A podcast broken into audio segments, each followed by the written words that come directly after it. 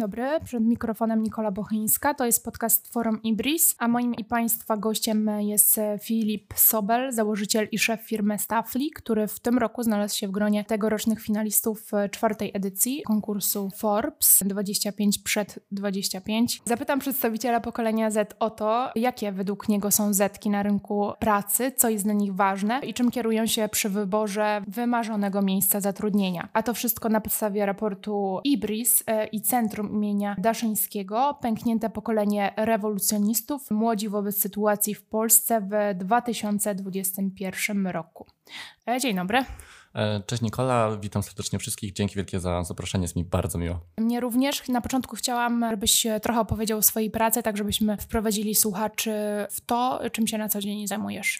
Ja wraz ze swoim zespołem już od ponad trzech lat mam przyjemność rozwijać e, platformę, która nazywa się Staffli. Jest to startup osadzony w branży hardtechowej, czyli po prostu rekrutacji. My generalnie za pomocą technologii czy też algorytmów weryfikujemy kluczowe cechy osobowości kandydatów na dane e, stanowisko. Jak to w praktyce działa? Działa to w taki sposób, że w momencie, w którym jakaś firma korzysta z testów psychometrycznych, czyli bada kompetencje kandydatów, oni w momencie aplikacji na, na dane stanowisko otrzymują link do krótkiego testu, które są autorskie i są zasługą zespołu badawczego złożonego z psychologów, socjologów, statystyków i trenerów karier. Kandydaci wypełniają taki krótki test i na tej podstawie rekruter bez wykwalifikowanej wiedzy z zakresu psychologii może wyselekcjonować najlepiej dopasowanych kandydatów do, do danej pracy. Czy na tej podstawie rekrutacji można już jakoś e, określić, e, ponieważ tutaj rozmawiamy o pokoleniu Z, które potencjalnie wchodzi na rynek pracy, to są osoby na podstawie raportu sklasyfikowano je jako osoby w wieku 18-24 lata, czyli prawdopodobnie mogą zaczynać pierwszą pracę bądź też drugą pracę. Czy można jakoś określić te zetki według Ciebie, jak wynika z Twojego doświadczenia? Tak, ja myślę, że tak. Generalnie biorąc pod uwagę to, że jeszcze ledwo, ale myślę, że sam się łapię do przedstawicieli tego pokolenia, myślę, że taki profil na pewno można sobie określić, na przykład na podstawie badania określonej grupy w naszej organizacji,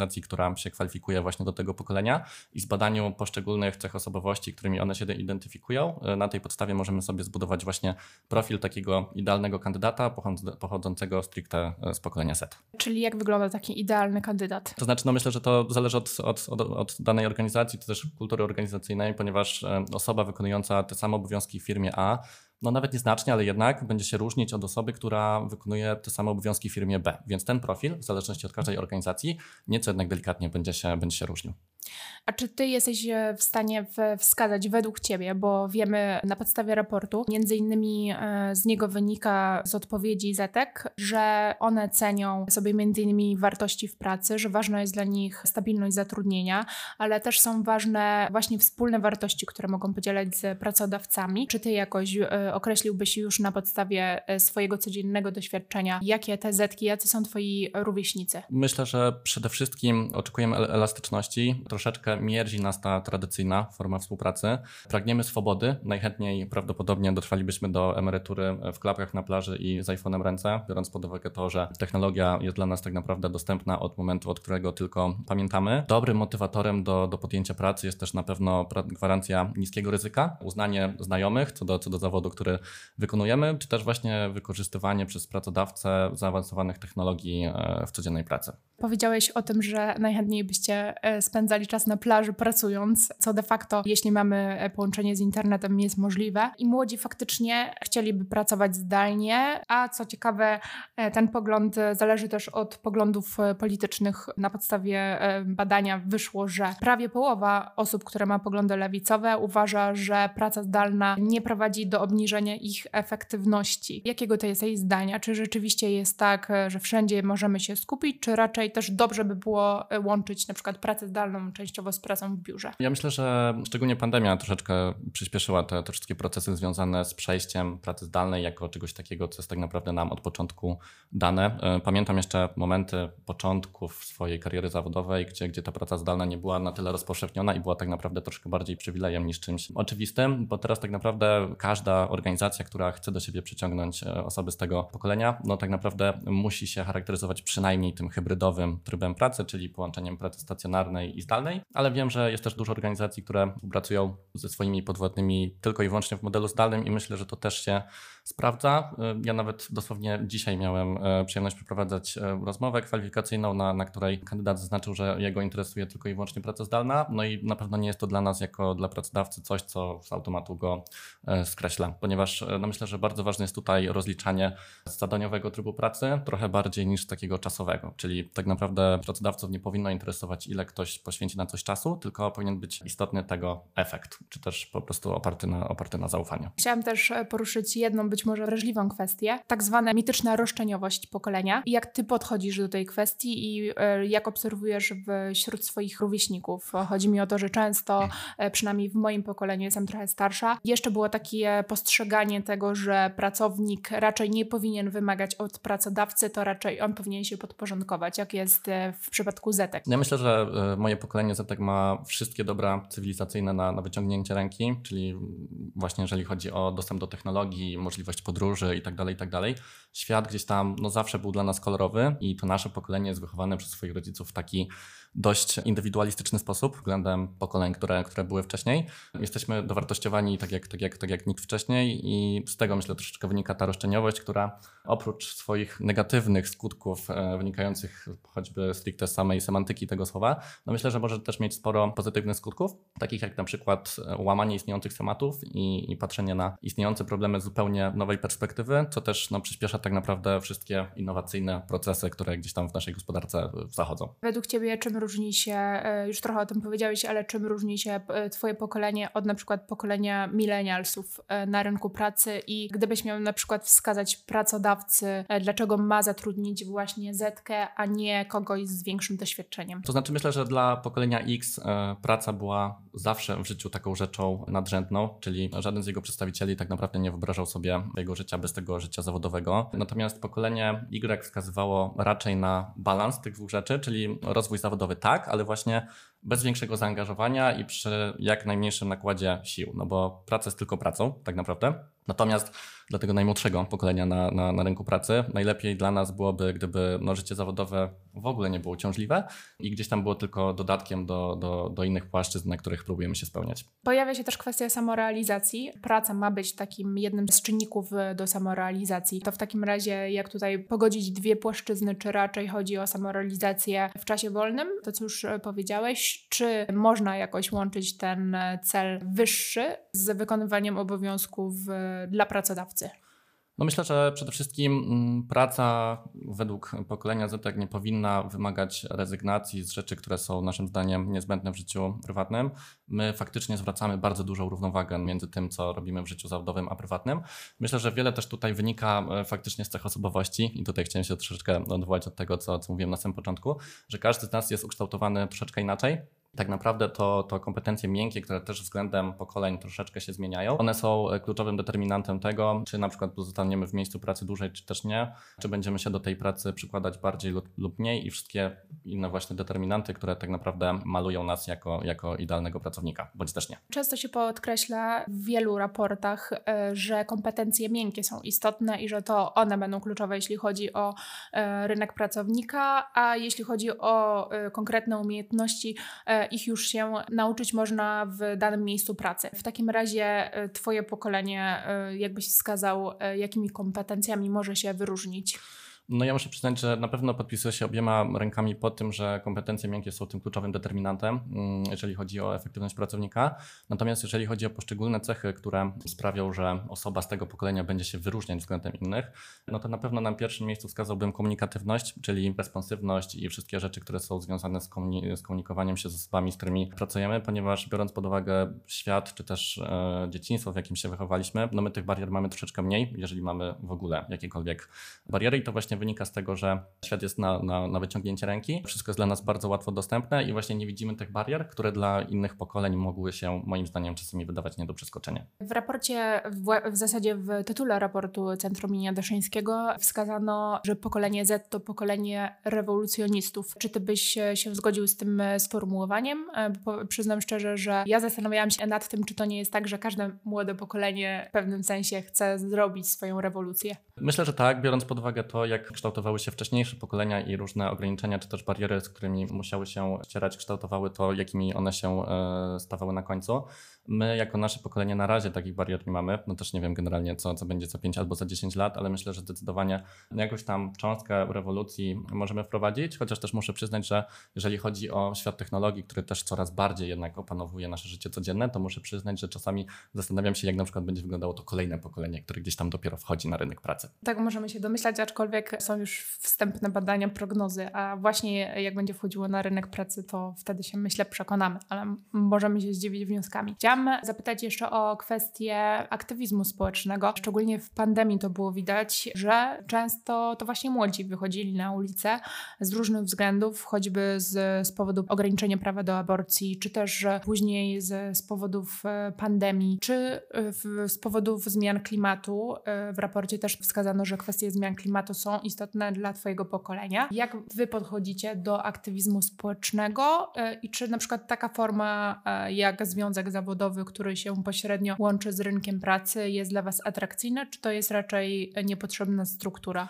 Ja muszę przyznać, że przede wszystkim e, sposób komunikacji, e, czy to mediów, czy to na przykład polityków do pokolenia Z musi być troszeczkę inny, ponieważ no, my różnimy się jednak od tych wcześniejszych pokoleń i, i, i sposób, w jaki mm, próbuje się nam przekazywać informacje, no musi na pewno być do nas odpowiednio dostosowany, czyli na przykład ja bym tam ograniczył generalnie takie proces formułowania, które kiedyś mogły się kojarzyć troszeczkę z propagandą, czy czymś w tym stylu, ponieważ my lubimy jasny, prosty przekaz, który dość przystępny sposób tak naprawdę próbuje nam opisywać istniejącą rzeczywistość. Natomiast to, co powiedziałaś o kwestiach dotyczących albo zmian klimatu, albo innych rzeczach, które są stricte z nami związane, no to myślę, że to jest fajne i bardzo mi się to podoba, no bo tak naprawdę to my będziemy tym pokoleniem, które najbardziej będzie najprawdopodobniej z tych, które są już teraz, najbardziej będzie cierpiało z powodu no na przykład zmian klimatycznych, i też myślę, że na przykład protesty związane z prawem do aborcji też były generalnie takim pierwszym chrzestem bojowym tego pokolenia, który pokazał światu, czy też otaczającemu nas otoczeniu, że ono rzeczywiście istnieje i z naszymi problemami też gdzieś tam trzeba liczyć, ponieważ dotykają nas bezpośrednio,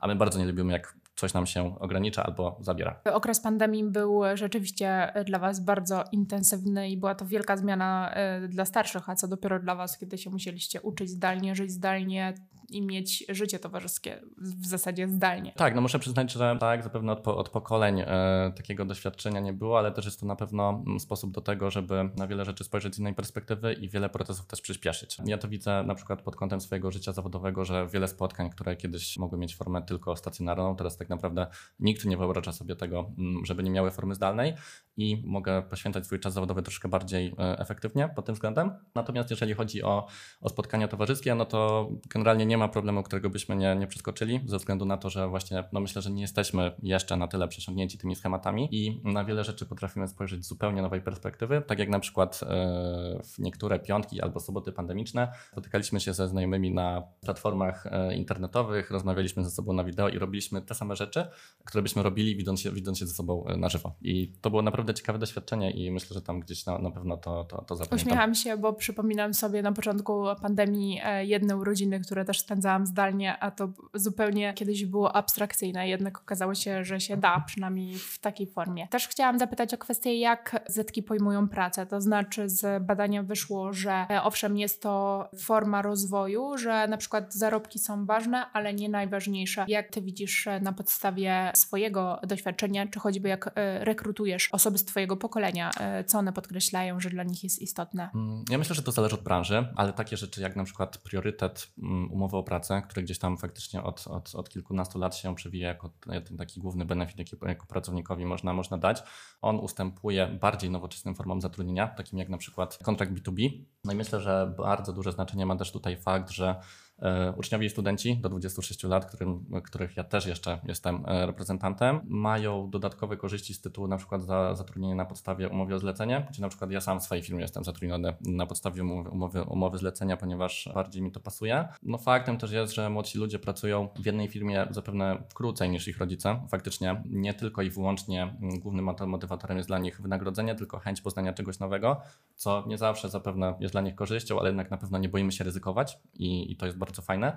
E, kwestie samorozwoju no, też są generalnie myślę, że na drugim miejscu już e, zaraz po wynagrodzeniu, ponieważ osoba z mojego pokolenia, będąc w danym miejscu pracy, no na pewno chce czuć to, że się ciągle i nieustannie rozwija. To ciekawe, co powiedziałeś, bo akurat z, z badaniem wyszło, że w tej grupie starszych zetek, czyli 23-24 lata, to niemal 80% wskazało, że dla nich ważna jest stabilność zatrudnienia, czyli ta umowa o pracę jest istotna. No ale okazuje się, że być może e, akurat ta grupa odpowiedziała w ten sposób, a inna e, nie. W takim razie jeszcze, jaki jest idealny pracodawca dla zetki? Idealny pracodawca to jest taki, który bazuje na zaufaniu, czyli tak jak mówiłem wcześniej, nie rozlicza nas z czasu pracy, tylko po prostu zadań, które podejmujemy. Idealny pracodawca to taki, który traktuje nas w sposób równy. Tutaj akurat musiałbym się odnieść do na przykład turkusowej teorii zarządzania, czyli takiej, w której faktycznie nie ma ustalonej struktury w firmie, tylko wszyscy są wobec siebie równi, istnieją tylko jakieś określone zasady, którymi się, którymi się wszyscy kierujemy. Idealny pracodawca to też myślę, że taki, który będzie w stanie obronić swojego pracownika przed jakimiś negatywnymi skutkami, które mogą na niego spaść. Na przykład po prostu powinien on czuć odpowiedzialność za to, co robi, ale jednak powinien on czuć, że, że zawsze ma wsparcie w swoim pracodawcy. I e, na pewno tego typu pracodawca to jest właśnie taki, którego moje pokolenie uważa za idealnego i też myślę, że tego typu pracodawcą ja sam staram się być. To akurat y, musi być ciekawe doświadczenie, y, jednocześnie być zetką i zarządzać zetkami, no ale y, wychodzi na to, że rozumiesz najlepiej, jakie są potrzeby. Mam nadzieję.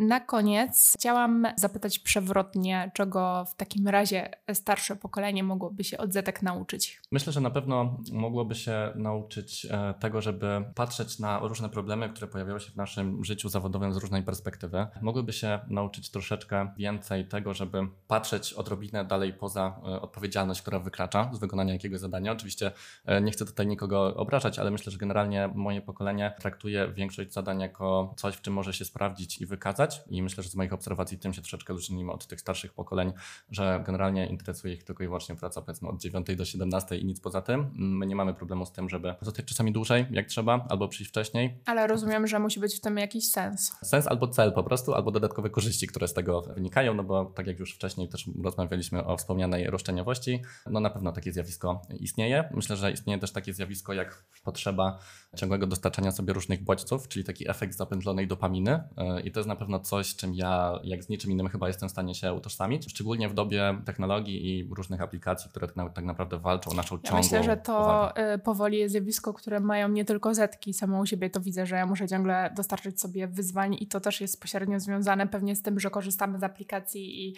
każde nowe powiadomienie y, wywołuje nas reakcję. I odwraca uwagę przy okazji. Ja sam się czasami łapię na tym, że jestem w jednym momencie w stanie robić pięć albo sześć różnych rzeczy i no nie do końca y, jest to, jest to coś, y, w sensie jest to na pewno coś, na czym chciałbym troszeczkę mm, popracować. Na przykład, żeby w momencie pracy na godzinę wszystkie sprzęty, które mogą mnie w jakiś sposób odciągnąć moją uwagę, żeby je sobie gdzieś na bok odłożyć, ponieważ czasami robię jedną rzecz, na przykład dostanę jakiegoś maila, który mówię, o nie, muszę natychmiast odpisać, odpisuję na tego maila, dzwoni ktoś do mnie, więc od razu znowu do czegoś innego się odrywam, ktoś napisze SMS-a, ktoś otworzy drzwi, o coś zapyta i tak naprawdę żyję w ciągłym chaosie. Bardzo dziękuję za rozmowę. Dziękuję. Moim i Państwa gościem był Filip Sobel, założyciel i szef firmy Staffli, a to jest podcast forum Ibris na podstawie raportu Centrum Minia Daszyńskiego Pęknięte pokolenie rewolucjonistów, młodzi wobec sytuacji w Polsce w 2021 roku. W drugiej części podcastu Forum Ibris moją gościnią będzie pani dr Zofia Smełka-Leszczyńska, a rozmawiać będziemy nadal o raporcie Centrum Minia Daszyńskiego Pęknięte pokolenie rewolucjonistów, młodzi wobec sytuacji w Polsce w 2021 roku. Kilka słów o mojej gościni. To psycholożka i doktorka nauk o kulturze i religii. Zawodowo zajmuje się strategiami marki i komunikacji, a naukowo antropologią codzienności. Dla wydawnictwa Filtry pisze książkę o zmienieniu zmieniających się polskich narracjach dotyczących pracy. O to właśnie, jak mówimy i piszemy o rynku pracy, zapytam w tej części podcastu. Dzień dobry. Dzień dobry. Na początek może wprowadzimy słuchaczki i słuchaczy, czym na co dzień się Pani zajmuje i dlaczego będziemy rozmawiały o rynku pracy. Ja na co dzień zajmuję się strategiami marketingowymi, tworzeniem strategii marki, strategii komunikacji dla firm i dla osób. Natomiast posiadam też równoległą karierę, nie nazwałabym naukową, bo ja nie, nie funkcjonuję w akademii, natomiast y, w tym roku robię projekt badawczy łączący różne techniki. Projekt badawczy skupiający się na badaniu polskich narracji dotyczących pracy, czyli tak naprawdę głównie zajmuję się badaniem dyskursu medialnego i popkulturowego, czyli zarówno tego, jak się tematy związane z pracą, bezrobociem, związkami zawodowymi i pokoleniami przedstawiało w mediach, zarówno niszowych, jak i w mediach głównego nurtu, ale też częścią mojego projektu badawczego są rozmowy z ludźmi. Największa część mojego projektu badawczego jakościowego, czyli wywiadów indywidualnych, polega na badaniu osób, które w trakcie pandemii, czyli po marcu 2020, zdecydowały się odejść z pracy bez intencji szukania natychmiast nowego miejsca zatrudnienia. Akurat ten trend nazywają już wielką rezygnacją. To zupełnie na inną rozmowę, ale chciałam zapytać w takim razie, e, na jakim etapie są badania i co te badania, czy cokolwiek mówią już o pokoleniu Z, skoro o nim e, rozmawiamy? Z moich rozmów z przedstawicielami i przedstawicielkami pokolenia Z wynika przede wszystkim, że super istotna w miejscu pracy jest dla nich kultura. Większość osób, które odeszły y, z pracy i nie szukały nowej, wskazały jako główną przyczynę fakt, że oni nie są w stanie w tym miejscu pracy być sobą, to miejsce pracy nie jest zgodne z ich wartościami. Co bardziej uduchowione e, respondentki i respondenci na przykład e, posługiwali się takim sformułowaniem jak ta praca mnie nie karmi. Mhm. A mm. co się kryje pod tym sformułowaniem? No właśnie takie poczucie, że praca, którą się wykonuje, nic nie wnosi do, po pierwsze do sfery jakby samorozwoju e, tego podmiotu mówiącego, ale także do, jakby nie zwiększa sumy dobra w świecie. I starsze respondentki często na przykład żaliły się na atmosferę w miejscu pracy, natomiast ta atmosfera mogła być wynikiem jakichś, nie wiem, gierek towarzyskich, układów, braku transparentności, nepotyzmu. Natomiast im młodsi byli, byli moi respondenci, tym bardziej wskazywali na pewne ideologie towarzyszące, towarzyszące zakładom pracy, albo na przykład na niezgodność pomiędzy tym, co firma e, deklarowała, a tym, czym się realnie zajmuje. Też super ciekawym wątkiem w moich badaniach było środowisko startupów i uciekinierzy z tego środowiska startupów. I u tych respondentek i respondentów szczególnie ciekawie wybrzmiewało takie zderzenie pomiędzy tym, jak się startupy przedstawiało w mediach, no my znamy wizję bardzo pozytywną. Startupy nam się wszystkim kojarzą z sukcesem, który chcemy osiągnąć i być może osiągniemy zakładając nową firmę. Tak, ta legenda startupów składa się z kilku takich części składowych. Po pierwsze jest to ktoś młody, ponieważ startupy zawsze są kojarzone e, z młodymi, głównie mężczyznami. Po drugie jest to coś innowacyjnego, ponieważ one zwykle są technologiczne. No i jest też ta cała persona e, startupera. Tak, historia, która musi stać za wizjonerem i twórcą startupu. Wiadomo, że to e, dopełnia całokształtu sukcesu, który, którego oczekujemy.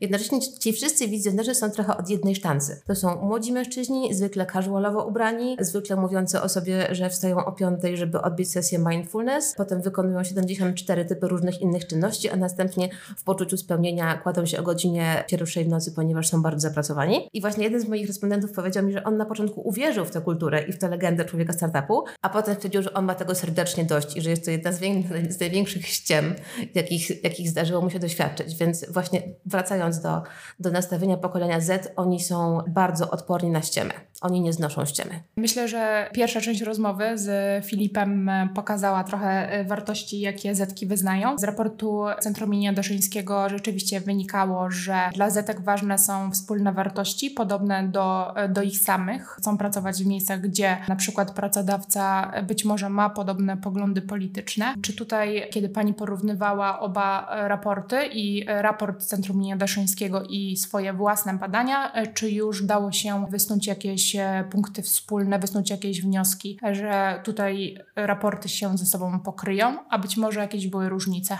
To jest w ogóle trochę tak, e, ja tu sobie pozwolę na taką dygresję, że kiedy pytamy pracowników o ich wartości, to bardzo trudno jest oddzielić to, co te osoby naprawdę myślą o swoich wartościach związanych z miejscem pracy, od tego, co dyskurs medialny nam wmawia. Bo to jest trochę tak, że my tak naprawdę jesteśmy socjalizowani do uczestnictwa w miejscu pracy nie tylko przez samo to miejsce pracy, ale też przez różne dyskursy i ideologie, które w ogóle oscylują wokół, e, wokół świata pracy. Więc Jeżeli przyjrzymy się na przykład sferze medialnej i sferze e, tego, jak pracodawcy mówią sami o sobie, czyli employer brandingu, to aktualnie, e, jeżeli przyjrzymy się na przykład kampaniom e, rekrutacyjnym i wizerunkowym największych firm konsultingowych, albo największych producentów, albo największych korporacji technologicznych, to one wszystkie obiecują ludziom mniej więcej to samo. Czyli, że oczywiście będzie tam diversity and inclusion,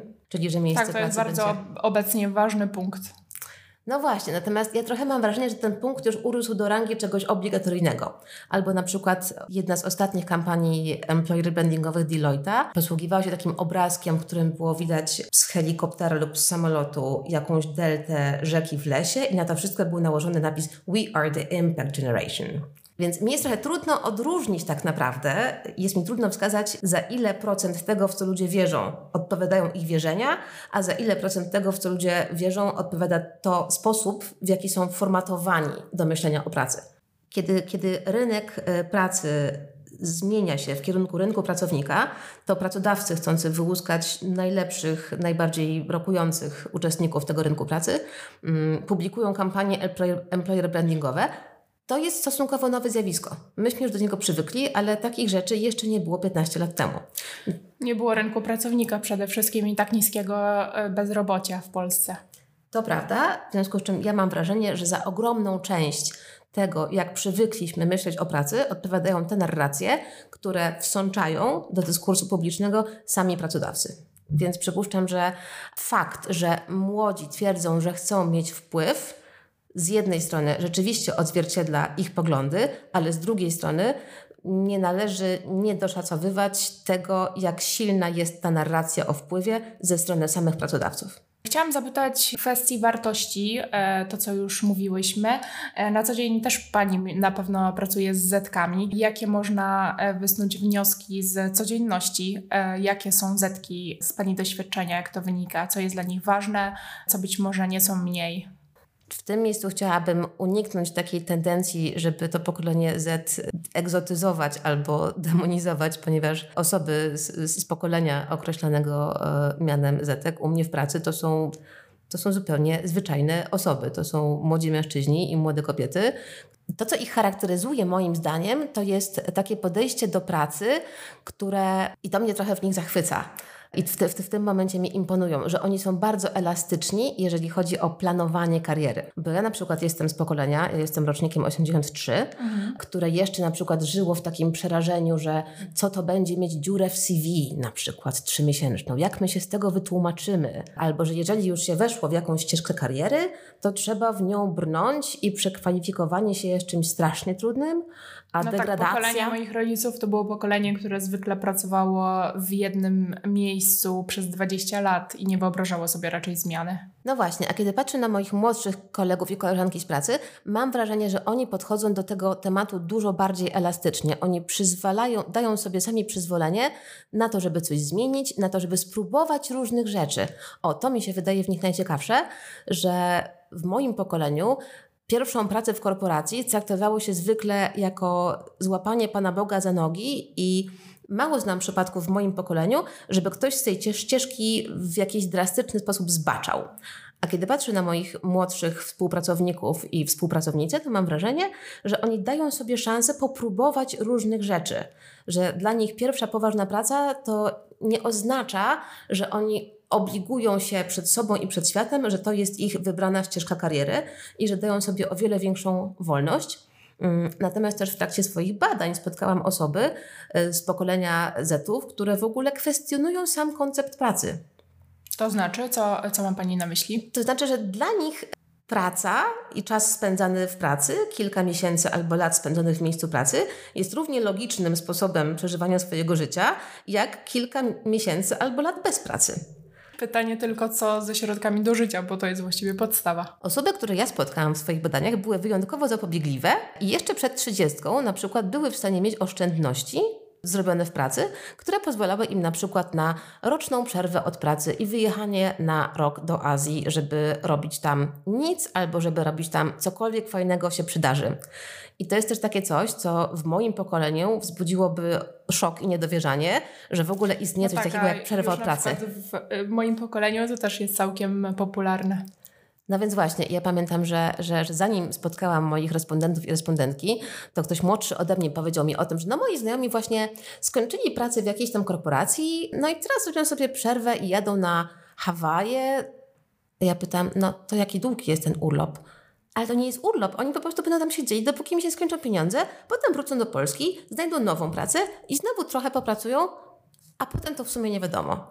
I ja przyznam, że nie byłam w stanie z początku uwierzyć w istnienie osób o takim nastawieniu, dopóki ich sama nie poznałam i stwierdziłam, że ja im tak naprawdę straszliwie zazdroszczę. Ponieważ w moim pokoleniu wizja niepracowania i zrobienia sobie przerwy kompletnie nie istniała. Ona dopiero zaczyna się powolutku rozgaszczać. W tym kontekście to jest bardzo interesujące, ponieważ z drugiej strony e, raport e, Centrum Mienia Daszyńskiego wskazuje na nieco inny trend i to dla mnie też było zaskoczeniem, ponieważ że tutaj zakładamy, że zetki to są osoby w wieku 18-24 lata, więc te starsze zetki 23-24 lata e, cenią stabilizację, cenią umowę o pracę, czyli zakładamy, że przez jakiś czas będą zatrudnione w jednym miejscu, co zaprzecza wcześniejszym wnioskom. Czy rzeczywiście Panią też ten wniosek dziwi, czy to może być deklaratywne poczucie i docenienie stabilizacji, ponieważ gdyby okazało się, że na przykład mogą wyjechać na Hawaje, to rzucają pracę i wyjeżdżają. Przyznam szczerze, że te wyniki też mnie zaskoczyły. Jeżeli chodzi o preferowanie umów o pracę, to ja tu widzę co najmniej dwa zjawiska e, z najnowszej historii Polski i świata, które mogły wpłynąć na preferowanie tego typu umowy. Po pierwsze, pandemia. To pandemia dawała ludziom poczucie stabilizacji na 30 dni. Bo umówmy się, przy większości umów o pracę, jeżeli ktoś spędził w miejscu pracy mniej niż 3 lata, jego okres wypowiedzenia trwa 30 dni. Natomiast różnica między 30 dniami a jednym dniem jest drastyczna. Więc jeżeli ktoś Wiele miał... Wiele branż, szczególnie młodzi, okazało się, że z dnia na dzień są bez pracy i bez środków. No więc właśnie, więc ja przypuszczam, że w pokoleniu osób, które funkcjonowały w dość prekarnych warunkach zatrudnienia, na przykład pracy w gastronomii albo w takiej uśmieciowionej relacji pracy, to pandemia mogła być dla nich straszliwym szokiem bytowym tak naprawdę. Więc na to bym e, zwróciła uwagę, tłumacząc preferowanie umów o pracę. Natomiast druga rzecz to jest fakt, że rynek mieszkaniowy bardzo się zmienił na niekorzyść młodych osób. W tym momencie nawet osoby przed czterdziestką, osiągające bardzo dobre zarobki, mają kłopot z tym, żeby te zarobki pozwoliły im na wzięcie kredytu na mieszkanie. A wszyscy wiemy, jak wygląda sytuacja mieszkaniowa w dużych miastach, a młodzi wiedzą to najlepiej. I wszyscy wiemy, że bez umowy o pracę nie ma co pokazywać się w banku. Więc ja przypuszczam, że ta tak zwana stabilizacja to jest tylko część tego obrazka i to jest takie bardzo wycinkowe e, tłumaczenie tego, po co ta umowa o pracę jest. Ta, um, ta umowa o pracę może wiązać się z tym, że człowiek ma dach nad głową i że przez 30 dni będzie mógł się przygotowywać do tego, że jego miejsce pracy właśnie przestało istnieć, zamiast konfrontować się z tą sytuacją z dnia na dzień. Czy w badaniach, które Pani prowadzi, e, również e, widać wpływ pandemii, ponieważ no, rzeczywiście dwa lata naszego życia wyglądały inaczej w porównaniu do poprzednich? Czy wśród badanych wskazywali, że pandemia wpłynęła jakoś znacząco na postrzeganie przez nich świata i rynku pracy. Absolutnie tak, natomiast to jest kilka równoległych ścieżek wpływu pandemii na czucie się człowieka w miejscu pracy. Pierwszy taki, to też oczywiście zależy od wieku tych respondentek i respondentów, ponieważ osoby, które są rodzicami, oczywiście doświadczyły tego, że to, co od dawna sobie wmawialiśmy, czyli że jesteśmy w stanie wcisnąć w nasze życie to wszystko, czyli pracę, dzieci, hobby, życie towarzyskie i różne inne sfery, w konfrontacji z pandemią okazało się być kompletnie nie do utrzymania. Natomiast u osób młodszych to działało w dwie strony. Dla jednych to było bardzo wyzwalające, ponieważ odpadły różne korporacyjne rytuały, które ich nudziły albo mierdziły. Odpadło dojeżdżanie do pracy, które e, w dużej aglomeracji zajmuje między godzinę a dwie dziennie. To jest jednak masa czasu. Więc część z tych osób, z którymi rozmawiałam, była w pandemii o wiele szczęśliwsza. Tu też warto wskazać na taki wątek, który w polskim dyskursie HR-owym jest dość nowy, ale mam wrażenie, że będzie zyskiwał na popularności, czyli nieneurotypowość osoby pracownika. Czyli na przykład, że osoby in, bardzo introwertyczne, które w codzienności miejsca pracy czuły się bardzo niedostosowane, za mało przebojowe i takie niepasujące, w pandemii doświadczały dużego poczucia ulgi, że mogą pracować z domu we własnym rytmie, we własnym tempie i nie muszą się ze wszystkim przekrzykiwać. Rzeczywiście, dla introwertyków praca zdalna mogła okazać się zbawieniem. Tak, i te osoby na przykład doskonale się odnajdywały w pracy w pandemii i znam też kilka takich przypadków, w których powrót do biura, wymuszony przez pracodawcę, zakończył się zerwaniem relacji przez pracownika z tym miejscem pracy. Natomiast są też pracownicy, i tu też warto wskazać na tych właśnie moich najmłodszych respondentów, dla których miejsce pracy jest przestrzenią społeczną i utrata możliwości kontaktowania się zarówno z rówieśnikami w miejscu pracy, jak i z mentorem sprawiła, że cała ta praca przestała mieć dla nich kompletnie sens. Takim najbardziej skrajnym przypadkiem było zatrudnienie się w jakimś miejscu pracy w pandemii i tak naprawdę uczestniczenie w tej pracy przez kilka miesięcy tylko i wyłącznie w formie wirtualnej. Znam też e, takie przypadki, kiedy okazało się, że ktoś pracował przez półtora roku i nigdy nie widział swoich współpracowników. Ja pamiętam z własnego doświadczenia, że, że na moją współpracownicę, której nie widziałam przez trzy miesiące, bo akurat zatrudniła się w naszej firmie na samym początku pierwszego lockdownu, rzuciłam się po prostu na nią, yy, rzuciłam się jej na szyję jak ją w końcu zobaczyłam w maju. Natomiast to jest też tak, że my wiemy z tego raportu, że młodzi są bardzo wrażliwi na to, żeby miejsce pracy ich zauważyło, żeby miejsce pracy ich doceniło, żeby miejsce pracy się nimi zaopiekowało. Więc fizyczna dostępność mentora albo mentorki może mieć decydujący wpływ na to, czy ta młoda osoba czuje się w miejscu pracy doceniona i pokierowana, czy też czuje się pozostawiona kompletnie sama sobie. Więc pandemia bardzo wiele osób, które zaczynają swoją przygodę na rynku pracy, i bardzo potrzebują tego, żeby ktoś im pokazał, co tu robimy i jaka tu jest kultura, dla tych osób to mogło być traumatyzujące doświadczenie. E, młodzi też zaznaczają, że praca to miejsce, gdzie mogą się rozwijać, e, ale jednocześnie nie chcieliby pracować dłużej niż 8 godzin dziennie, ponieważ widzieli na przykład, jak ich rodzice pracowali znacznie dłużej i uważają, że nie jest to idealny model na życie. Czy z codziennego doświadczenia e, widzi Pani też tę różnicę, że zetki 8.16, 16.01 wychodzą z biura, czy raczej nie ma co generalizować, ponieważ to zależy wszystko od człowieka? Myślę, że to zależy i od człowieka, i od organizacji, ponieważ w bardzo hierarchicznej organizacji, gdzie na przykład osoba z pokolenia Z widzi swoich szefów i szefowe zamykających biuro o 22, przypuszczam, że taka osoba, jeżeli na początku kariery stara się żyć zgodnie z odczytaną przez siebie normą tego miejsca pracy, nie będzie raczej epatować tym, że o 16.01 wychodzi. Natomiast to, co ja widzę u tych zetek, to jest właśnie traktowanie miejsca pracy jako czegoś tymczasowego. Czyli ich lojalność tak naprawdę oni są dużo bardziej lojalni wobec własnej wizji siebie i swojej kariery niż wobec miejsca pracy. Ja też mam wrażenie, że ten rozwój to nie jest dla tego pokolenia coś, co można osiągnąć tylko w jednym miejscu pracy. W sensie nie wyobrażają sobie rozwoju tylko i wyłącznie jako przeskakiwaniu kolejnych szczebli awansu na ścieżce kariery wytyczonej przez taką albo inną korporację, tylko raczej jako możliwość dotknięcia wielu nowych rzeczy. Więc ja mam wrażenie, że w ogóle w ich pojęcie rozwoju jest wpisana zmienność. Natomiast w pojęcie rozwoju pokolenia ich rodziców mogło być wpisane zupełnie co innego, czyli trwanie w jednym miejscu tak długo, aż odetnie się wszystkie możliwe kupony od tego poświęcenia. Czy jest coś, czego od Zetek e, możemy się nauczyć? Ja szczerze mówiąc, jeżeli Zetki są rzeczywiście takie, jakie widać w raportach, to mam wrażenie, że Zetki mogą uzdrowić i zrewolucjonizować nasz patologiczny rynek pracy. Oczywiście to jest tak, że w ogóle funkcjonowanie takich raportów o poszczególnych pokoleniach samo z siebie jest symptomem pewnej tendencji. Mianowicie, jeżeli przyglądamy się kolejnym pokoleniom, ponieważ pamiętajmy, że przed raportami o zetkach były raporty o milenialsach. milenialsach tak.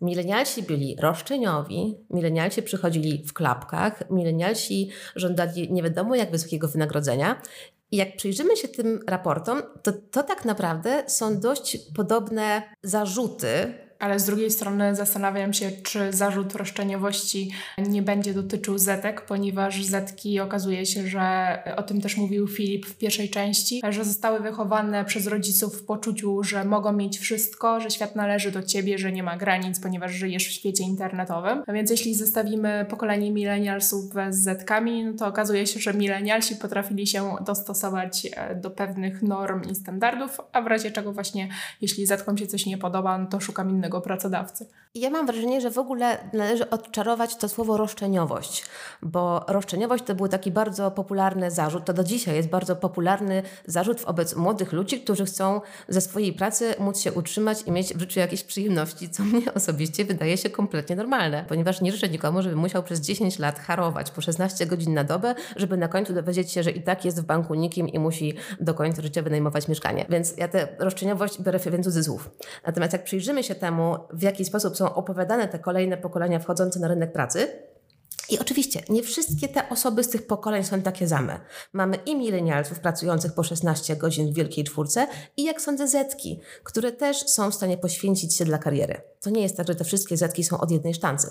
Plus my przyjmujemy dość wielkomiejską perspektywę, zapominając o tym, że w mniejszych ośrodkach miejskich rynek pracy wygląda kompletnie inaczej. Więc tak naprawdę cały ten dyskurs o pokoleniach jest przysiągnięty wielkomiejską, globalną perspektywą. Więc w ogóle mam wrażenie, że sam fakt, że te raporty powstają, jest efektem tego, że pokolenia, które dominują w miejscu pracy, na przykład pokolenie, pokolenie boomerów, jest przerażone tym, że przychodzi jak, jakaś nowa fala pracowników, których jeszcze nie znamy. I tak naprawdę jakby sam fakt, że te raporty są pisane, publikowane i mają tak ogromny medialny oddźwięk, polega też w sporej części na tym, że pokolenie, które narzuca aktualną kulturę w miejscu pracy, wie, że z tej kultury trzeba będzie w końcu rezygnować wie, że jest jakieś gigantyczne pęknięcie pomiędzy obietnicami, które rynek pracy składał przez ostatnie 20-30 lat, a tym, co on realnie dostarcza. I okazuje się, że pandemia wiele zmieniła e, w ciągu zaledwie dwóch lat choćby fakt pracy zdalnej, bo przed pandemią e, praca zdalna, e, ja na przykład pracowałam przed pandemią zdalnie i pamiętam, że to była abstrakcja i wszyscy się dziwili, jak możesz pracować zdalnie, jak to pracujesz w domu. No a teraz nikogo już to e, nie dziwi, przynajmniej w dużych miastach. Sam tytuł raportu Centrum imienia Daszyńskiego wskazuje pęknięte pokolenie rewolucjonistów. Czy my możemy zakładać, że młodzi są rewolucjonistami na rynku pracy? Czy to nie jest tak, że każde pokolenie ma swoją rewolucję, a z wiekiem potrafi się jednak dostosować do jakichś standardów standardów i norm, które były wcześniej. Ja mam wrażenie, że szansa na bycie rewolucjonistami dla pokolenia Z jest większa niż dla pokolenia milenialsów, dlatego że rynek i społeczeństwo wystawia Zetki na jeszcze cięższą próbę, ponieważ w poprzednich pokoleniach dało się obronić taką tezę narzucaną przez, nazwijmy to, pokolenie rodziców, które jednocześnie jest pokoleniem najstarszych menedżerów w miejscach pracy, że im więcej się pracuje, tym większe będą tego efekty, więc warto się poświęcić dla pracy, ponieważ w dłuższej perspektywie będzie to generowało bardzo potężne zyski. I to jest tak, że dla pokolenia, które jest top menedżerami, tak rzeczywiście było że im więcej Całkiem godzin... niedawno była dyskusja o 16-godzinnym dniu pracy i okazało się, że e, różne są zdania na ten temat. E, czy trzeba rzeczywiście pracować 16 godzin, czy 8 godzin wystarczy, jeśli się będzie po prostu efektywnie pracowało? Absolutnie tak. I też trzeba zwrócić uwagę po pierwsze na to, z jakiego pokolenia jest profesor Matczak, który tymi słowami zasłynął, a po drugie na to, jaka jest jego społeczna droga. Profesor Matczak jest z awansu społecznego, czyli on sam mógł paść ofiarą narracji o tym, że startuje z nieuprzywilejowanych pozycji, w związku z czym im więcej pracy włożę w swój, w swój awans, tym łatwiej go osiągnie. I rzeczywiście to były pokolenia, dla których im więcej pracy się włożyło, tym więcej potem można było wyjąć. Natomiast Niestety to jest tak, że kryzys 2008 roku unaocznił całemu światu, że nadchodzące pokolenia nie będą miały lepiej od swoich rodziców. Wzrost się załamał. Wszystkie kolejne pokolenia będą miały trudniej i będą miały gorzej. Walczą z patologiczną sytuacją na rynku mieszkaniowym, nie tylko w Polsce, walczą z patologizacją stosunków na rynku pracy, z uberyzacją, z gig economy i różnymi innymi wynalazkami, które mają te relacje uelastycznić. Walczą z kryzysem klimatycznym, I tak naprawdę te wszystkie prawdy, które im sprzedawano, czyli na przykład pracuj więcej, a będzie ci dane, w ich przypadku się kompletnie nie sprawdzają, ponieważ ile godzin oni by nie pracowali, i tak nie będzie ich stać na własne mieszkanie w perspektywie najbliższych 20 lat. Nie jest to zbyt optymistyczne, ale wskazała Pani e, na wszystkie problemy, jakie Zetki również wskazały, czyli problem mieszkaniowy, e, świadomość zmian klimatu i e, tego, co się z tym wiąże, że część młodych może nawet wskazywać na stres klimatyczny, czy depresję klimatyczną, czy efekt pandemii, tego, że dla niektórych zamknięcie w domu mogło być traumatyczne. Rzeczywiście ten rynek pracy wpływa na wiele czynników. Niestety nie kończymy optymistycznie, e, czy może jednak zakończymy e, jakimś pozytywnym akcentem w kontekście pokolenia Z. To ja może dokończę tę moją myśl, która mogła nie dość dobrze wybrzmieć, że ja wiążę ogromne nadzieje z tymi zetkami, ponieważ te osoby przyciśnięte okolicznościami, e, które właśnie wymieniłyśmy, mogą tak naprawdę rozpętać rewolucję i zacząć dochodzić swoich praw skutecznie. I bardzo możliwe, że kiedy już nie będzie innych pracowników, spośród których można wybierać, i nie będzie innych wyborców, to w końcu mam nadzieję, że osoby z pokolenia Z będą w stanie zmusić tych, od których zależą, czyli pracodawców i polityków, do spełnienia ich postulatów, które, umówmy się, one wcale nie są wystrzelne w kosmos. To są bardzo racjonalne postulaty polegające na tym, że żeby w poza pracą w życiu zmieściło się jeszcze cokolwiek innego i żeby z pracy można było zarobić na dach nad głową. Tym optymistycznym nieco akcentem będziemy kończyły naszą rozmowę. Jeśli chodzi o politykę, młodzi też wskazywali, że czują się przez rządzących zapomniani, czują się pominiętym pokoleniem. Miejmy nadzieję zatem, że to się zmieni. Bardzo dziękuję za rozmowę.